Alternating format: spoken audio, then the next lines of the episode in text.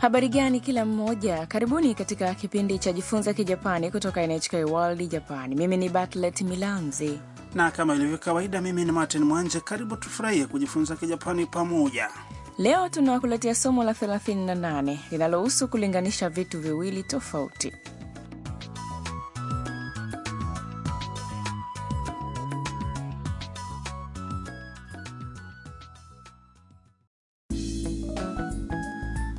Tam ambaye ni mwanafunzi kutoka Vietnam yupo safarini Hakone pamoja na rafikie Ayaka wanatalii kwa kutumia usafiri wa majini katika ziwa Ashinoko.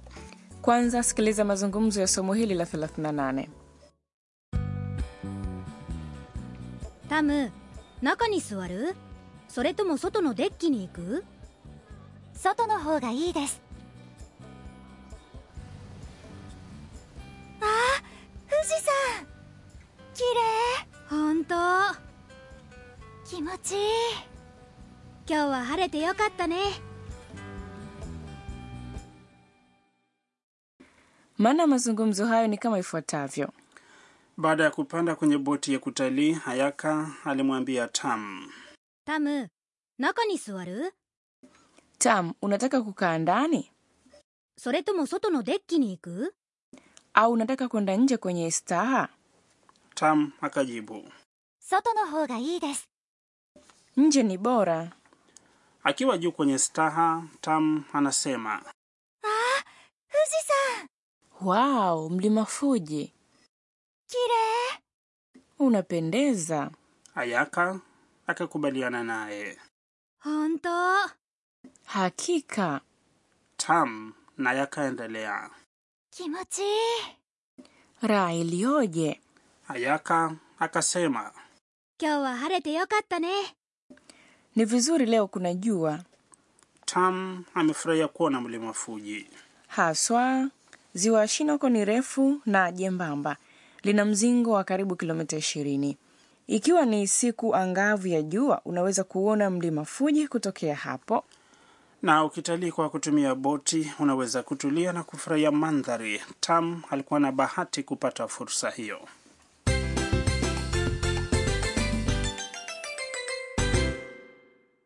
Usemi wa msingi kwa leo ni nje ni bora.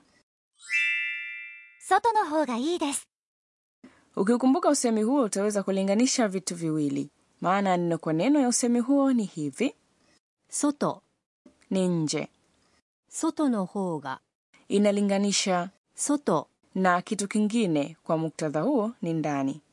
いいです Hapa ina maana ya bora. Hoja kuu ya leo, ukitaka kulinganisha vitu viwili na kusema hiki ni zaidi kuliko kingine, ongeza の方が baada ya nomino na kisha kivumishi kifuate.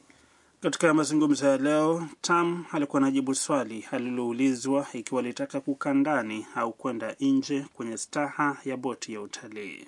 Naam, alikuwa anatumia usemi huo kumaanisha kwamba alipendelea nje kuliko ndani. Sasa ni zamu yako, sikiliza na kisha urudie.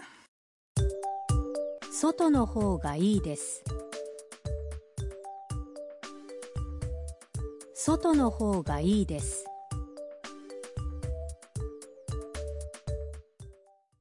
Umepatia?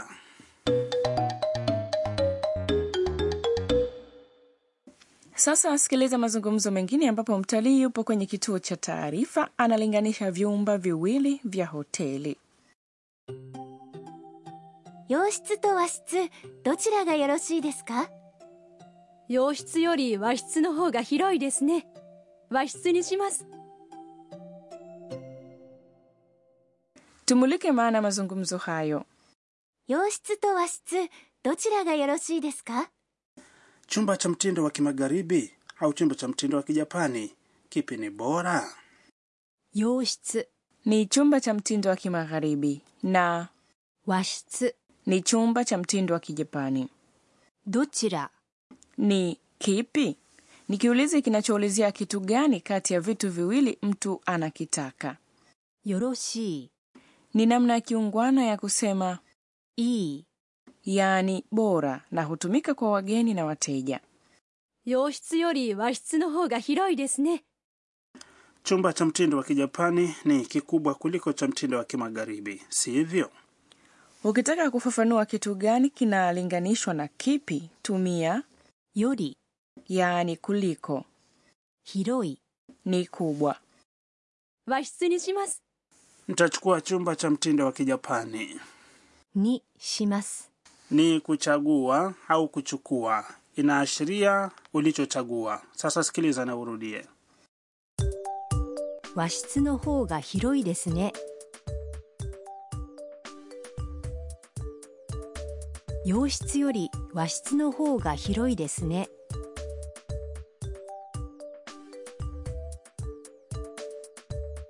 洋室より和室の方が広いですね。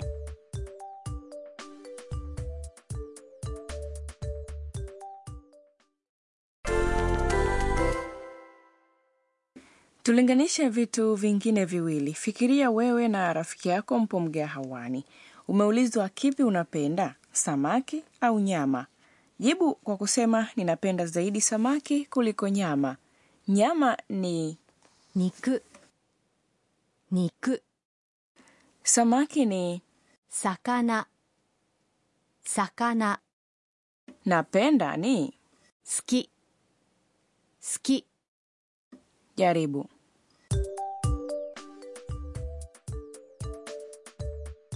肉より魚の方が好きです肉より魚の方が好きです Bila shaka umepatia. Leo katika ongeza maarifa tutazungumzia maneno yanayoashiria muda tukianza na siku. Sikiliza na urudie.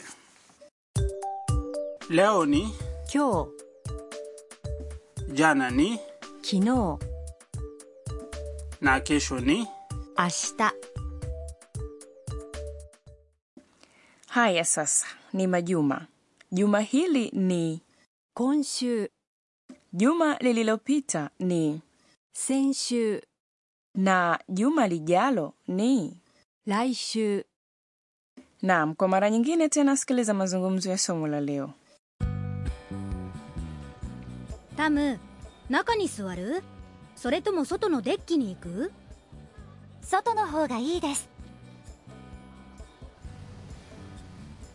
あー富士山綺本当麗気持ちいい今日は晴れてよかったね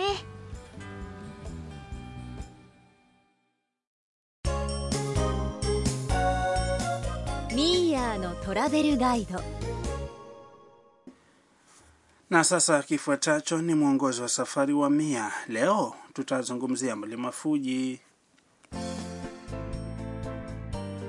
mlima fuji ni mrefu zaidi nchini japani na una urefu wa meta 3776 ni eneo la urithi wa dunia la unesco unaweza kuupanda pia na kufurahia kutazama kwa upana mawingu na mandhari ya chini na unaweza kuupanda wakati wowote. La hasha. Msimu wa kupanda ni kuanzia mwezi wa saba hadi mwezi wa tisa mwanzoni. Kuna njia kadhaa, lakini njia maarufu zaidi ni kwenda kwa basi hadi kituo cha tano na panda kuanzia hapo.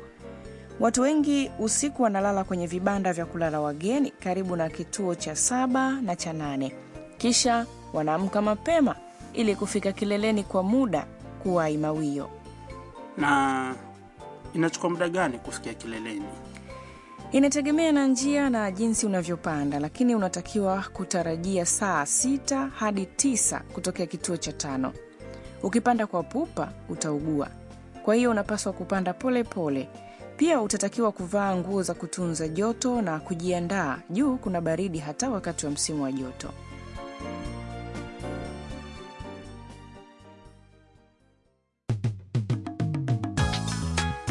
Hapana shaka umefurahia kipindi cha leo. Na usikose kuungana nasi wakati wa kipindi kijacho.